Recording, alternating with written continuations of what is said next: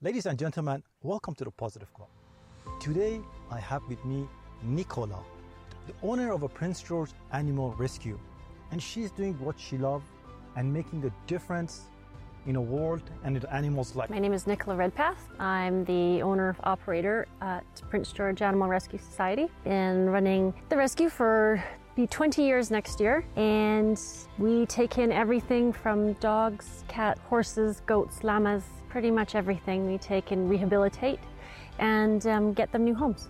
I love being able to make a difference in an animal's life, take them in when they are literally on death's door, and show them some kindness and compassion and get them healthy again and find them their new home. It took me a while to realize that I'm just a stepping stone in the whole process. So it used to be emotional um, getting them new homes. And now it's actually, um, I get it. And it just makes it better and better every time I get to send a dog or cat or a horse off to its new place. Many years ago, there were some horses up on Renshaw Mountain in Valemount that uh, they actually even made a movie about it.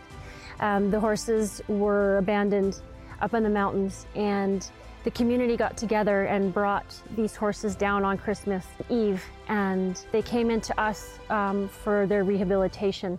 So it was pretty amazing to watch all the different communities get together.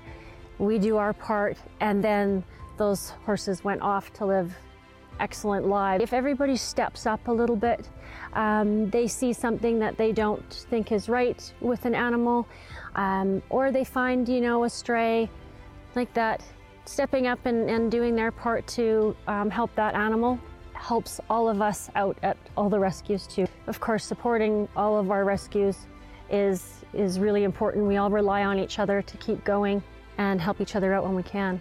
I do this because there's such a huge need and unfortunately there's just not a lot of people that are willing to dedicate their their lives to doing it because it really is an all-consuming thing to choose to do for your living. Uh, but the rewards are more positive to me than you know, getting a paycheck at the end of the day. I encourage everybody to set up a time and, and come out, see what it is we do out here. And if they have time to volunteer, they want to come in and help even just socializing puppies and kittens or brushing horses, cleaning out a stall.